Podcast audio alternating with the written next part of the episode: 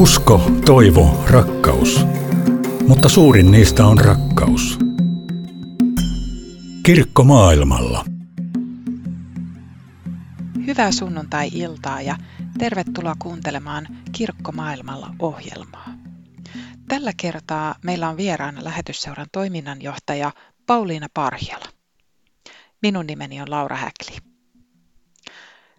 Lähetysseurassa on viime aikoina eletty rankkaa muutosten aikaa.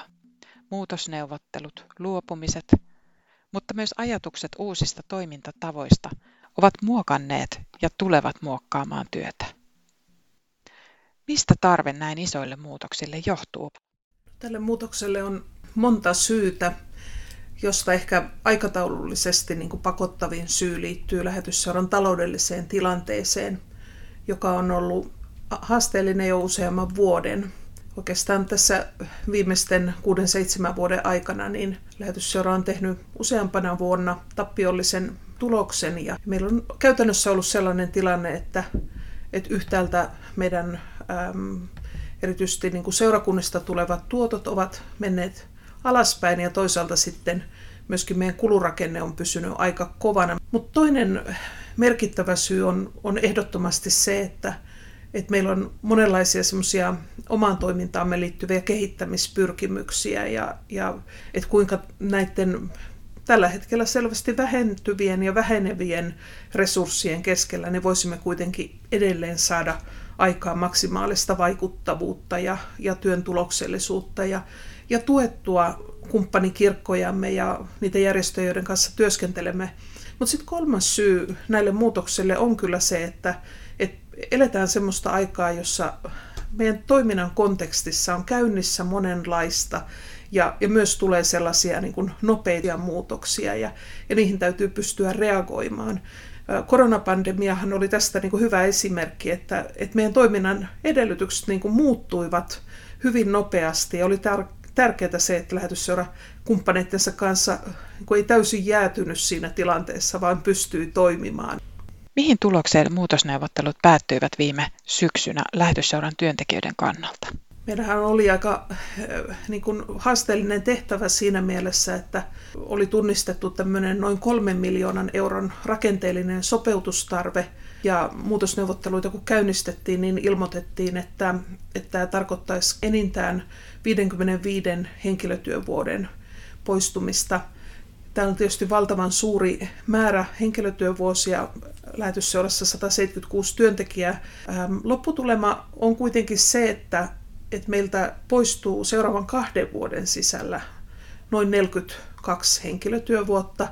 Ja tässä on tosiaan tämmöinen siirtymäaika, eli ähm, kahden vuoden aikana tehdään näitä muutoksia tähän meidän omaan rakenteeseen. Ja, ja tuota, ehkä semmoisia suurimpia muutoksia on, on se, että ensinnäkin 14 työntekijää valitettavasti tulivat irtisanotuksi tässä prosessissa.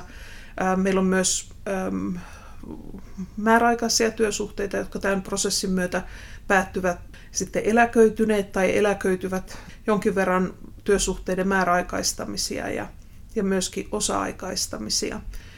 Se, mikä varmasti niin kuin vaikuttaa meidän henkilöstöön, on paitsi nämä erittäin valitettavat henkilöstövähennykset, niin myös sitten se, että tämän muutoksen myötä meidän organisaatio myöskin muuttuu ja tiivistyy. Aika paljon uusia ää, työtehtäviä ja sitten joitakin työtehtäviä vapautui. Ja mä oon tosi iloinen siitä, että me pystyttiin rekrytoimaan näihin tehtäviin pitkälti meidän silloisesta henkilöstöstä, eli se olennaisesti vähensi näiden irtisanottavien määrää. Mutta siis organisaatio tosiaan muuttuu. Meille tulee viiden työalueen sijasta kolme. Päätämme Hongkongin aluetoimiston ja Kyproksen aluetoimiston. Täällä Helsingin päässä on myöskin tapahtunut jonkinlaista uudelleenorganisointia, eli pyritään siihen, että, että pienemmällä henkilöstöllä saisimme kuitenkin edelleen jatkossa vaikuttavaa ja tuloksellista työtä. Muutokset toteutetaan vaiheittain aika pitkänkin ajan kuluessa, kun viimeiset muutokset tapahtuu vasta vuonna 2028. Miksi näin? No ensisijassa tietysti nämä kaikkein varmasti niin kuin tietyllä tavalla vaikeimmat muutokset liittyvät työalueista luopumisiin. Eli äm, tämä tarkoittaa siis konkreettisesti sitä, että se työ, mitä lähetysseura on tukenut, niin se tulee joko vähenemään tai päättymään. Ja tällaisia vaikutuksia nyt on esimerkiksi meidän työhön Mauritaniassa. Tarkoituksena on päättää työskentely meidän kahden kumppanin kanssa vuoden 2025 loppupuolella ja esimerkiksi Senegalissa, jossa on tarkoitus sitten lopettaa ikään kuin lähetysseuran työ vuoden 2028 loppuun mennessä.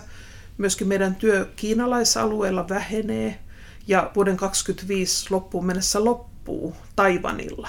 Tässä nyt muutama esimerkki. Miksi on tärkeää vaiheista on tietysti se, että näillä muutoksilla on valtavan suuria vaikutuksia niihin yhtäältä työn piirissä oleviin ihmisiin, toisaalta meidän kumppaniorganisaation ja heidän työntekijöihinsä. Ja nämä on tietysti tämmöisiä toimintaympäristöjä, joissa ei ole valtavia turvaverkkoja tai ylipäätään niin kuin ei välttämättä ole rahoitusta tiedossa näille ohjelmille, jotka päättyvät. Haluamme siis tällä siirtymäajalla mahdollistaa sen, että ihmiset pystyvät niihin mahdollisimman hyvin varautumaan, valmistautumaan. Ehdimme sitten kumppanin kanssa myöskin työskennellä ja kartottaa muita mahdollisuuksia ja, ja tota, myöskin muita rahoitusmahdollisuuksia. Miten päätettiin, mistä luovutaan? No, tämä oli todella niin kuin pitkä prosessi. Voin sanoa, että niin kuin kaikki luopumiset ovat olleet niin kuin ihan valtavan valitettavia, koska voi sanoa, että lähetysseuralla ja sen kumppaneilla ei suinkaan ole niin sanottua turhaa työtä. Tuossa keväällä lähetysseuran silloinen johto käynnisti sellaisen ähm, tavallaan skenaariotyöskentelyn. Ja sen skenaariotyöskentelyn pohjalta syntyi sitten semmoisia tiettyjä kriteerejä, tai voisiko sanoa suorastaan tavoitteita. Ja elokuussa sitten, kun aloitin toiminnanjohtajana, niin otin tavallaan tämän tehdyn työn niin semmoiseksi ohjenuoraksi, että, että lähdettiin sitten tätä nykyistä toimintaa tarkastelemaan niiden syntyneiden tavoitteiden ja kriteerien valossa. Mä otan sieltä nyt yhden esimerkin. Yksi tällainen tavoite oli se, että työ tiivistyy siten, että toimintamaita on vähemmän, kumppaneita on vähemmän ja hankkeita on vähemmän. Ja me, me, miksi vähemmän, se ehkä herättää niin kysymyksen, niin, niin lähetysseuran semmoista ihan ydinosaamista on ollut se, että on tunnettu näitä työn konteksteja hyvin. Ja nyt tällä hetkellä, kun toimimme 24 maassa, niin on niin syntynyt sellainen tilanne, että meillä ei ole enää niin vahvaa asiantuntemusta kaikissa niissä maissa työskentelemiseen. Ja, ja jotta voisimme sitten niin monipuolisesti tukea kumppaneita, vaikuttaa niihin, voisiko sanoa juurisyihin ja rakenteellisiin syihin, jotka esimerkiksi joidenkin ongelmien taustalla on, niin on välttämätöntä tuntea sitä toiminnan kontekstia hyvin. Sitten myös tavallaan tämmöinen hankkeiden määrä, että kun niitä hankkeita on paljon, niin helposti hallinto korostuu ja niin kuin sisällön kustannuksella. Että jollakin tavalla on niin kuin ollut tarpeellista etsiä sitä tilannetta, jossa näitä hankkeita olisi siinä määrin vain tarkoituksenmukainen määrä, että, että pystyttäisiin ne resurssit käyttämään niin kuin mahdollisimman hyvin siihen itse toimintaan ja hallinto ei syöisi niin kuin liikaa sitä energiaa. Ja sitten myöskin nämä niin kuin kumppanuussuhteet, ne on arvokkaita paitsi meille, niin myös meidän kumppaneille. Ja he odottaa itse asiassa aika paljon lähetysseuralta myös sit sellaista tukea ja sisällöllistä panosta. Ja, ja nyt tällä nykyisellä ikään kuin maa, kumppani- ja hankeportfoliolla, niin koemme, että näiden panos uhkaa muuttaa melko ohueksi. Ja, ja siksi, vaikka ei olisi ollut tällaista säästämistavoitettakaan, niin, niin oli niin kuin tavallaan tämmöinen strateginen intentio, että halutaan tiivistää sitä ohjelmaa.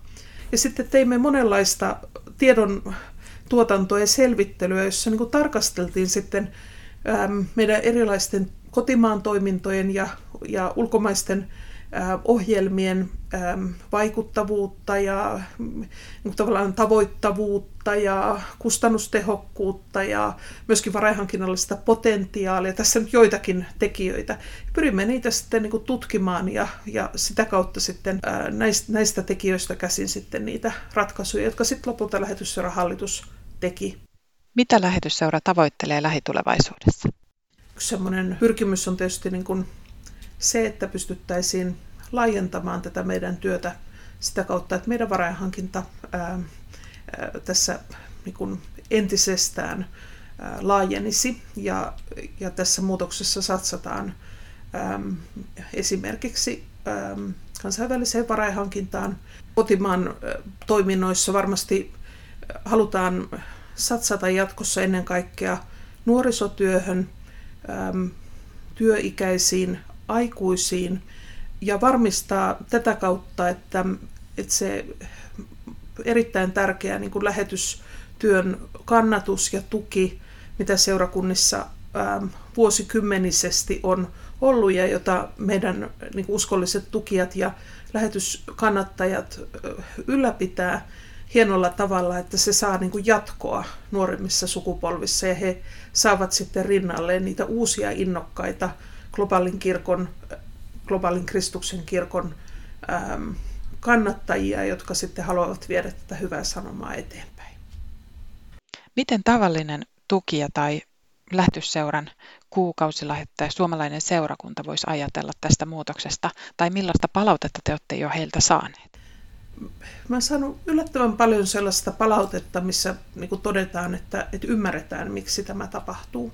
Ja mä ajattelen, että siinä varmasti on taustalla se, että monissa seurakunnissa esimerkiksi käydään läpi samoja kysymyksiä, pyritään niin kuin sopeuttamaan sitä toimintaa siihen, niihin taloudellisiin resursseihin, jotka on niin kuin olemassa ja, ja näköpiirissä. Eli tavallaan semmoista ymmärtämystä on ollut minusta yllättävän paljon. Samalla kuitenkin ehkä sitten huolta myös siitä, että mitä nämä muutokset niin kuin konkreettisesti heille tarkoittavat, koska he ovat lukeneet, että jotakin toimintamuotoja päättyy, että mitä se sitten niin kuin käytännössä tarkoittaa. Et mä ajattelen, että ehkä tässä niin kuin tulevina vuosina niin kuin yhdessä ähm, niin kuin tulemme kehittämään sitä yhteistyösuhdetta seurakuntien kanssa ja pyrimme löytämään sellaisia ähm, palvelukonsepteja, jotka niin kuin palvelee yhtäältä seurakuntia ja seurakuntalaisia parhaalla mahdollisella tavalla, mutta sitten myöskin ottavat huomioon niin kuin nämä talouden realiteetit siten, että, että pyrimme löytämään niitä keinoja, joilla ikään kuin tavoittaisimme mahdollisimman paljon ihmisiä. Ytimessään tässä muutoksessa on kysymys yhtäältä siitä, että on haluttu turvata lähetysseuran työn tulevaisuus, eli sopeuttaa tavallaan ne kustannukset niihin käytettävissä ja näköpiirissä oleviin tuloihin, mutta toisaalta haluttu tehdä se siten, että näissäkin oloissa niin kun lähetysseuran ikään kuin elinvoima jatkossa olisi ma- maksimaalinen. Eli tämä on ainakin ollut meidän pyrkimys. Aika sitten näyttää, että kuinka meidän käy. Nämä muutokset on varmasti ottanut koville niin koko henkilöstössä kuin kumppaneiden parissa kuin, kuin sulle itsellekin. Mistä sä oot saanut voimia? Onko sulla esimerkiksi joku lempivirsi, jonka haluaisit jakaa tässä lopussa meidän kanssa? Joo, mä tota, ehkä tässä kohtaa erityisesti ajattelen tuota virttä 600, hyvyyden voiman ihmeelliseen suojaan. Erittäin kaunis virsi ja tietysti tällä on niin kuin oma historiansa, joka myöskin liittyy ehkä eurooppalaisittain yhteen niin kuin synkimmistä hetkistä, eli tähän niin kuin natsi-Saksaan. Tässähän tuota, saksalainen teologi Dietrich Bonhoeffer, joka sitten pääsi myöskin hengestään, niin on täällä tekstin takana ja toki tämä suomalainen teksti Anna-Maija Raittilalta. Siinä on myöskin erittäin kaunis Erkki Melartinin sävelmä. Ehkä se perusviesti tässä kuitenkin on se, että, että voimme luottaa kuitenkin tähän Jumalan hyvyyteen ja, ja myöskin tota, toivoon ja Jumalan läsnäoloon kaikissa tilanteissa, myös sillä kurjalla ja ahdistavalla hetkellä. Hän on läsnä. Hyvyyden voiman ihmeellisen suojaan olemme kaikki hiljaa kätketyt. Me saamme luottaa uskolliseen luojaan, yhdessä käydä uuteen aikaan nyt. Jos ahdistuksen tie on edessämme, myös silloin Kristus meitä kuljettaa. Annamme Isän käsiin elämämme, hän itse meille rauhan valmistaa. Sua Herra toivon kynttilöiden loistaa, tyyneksi lämpimäksi liekki luo. Valaiset pimeän voit pelot poistaa. Jää keskellemme Kristus rauha tuo.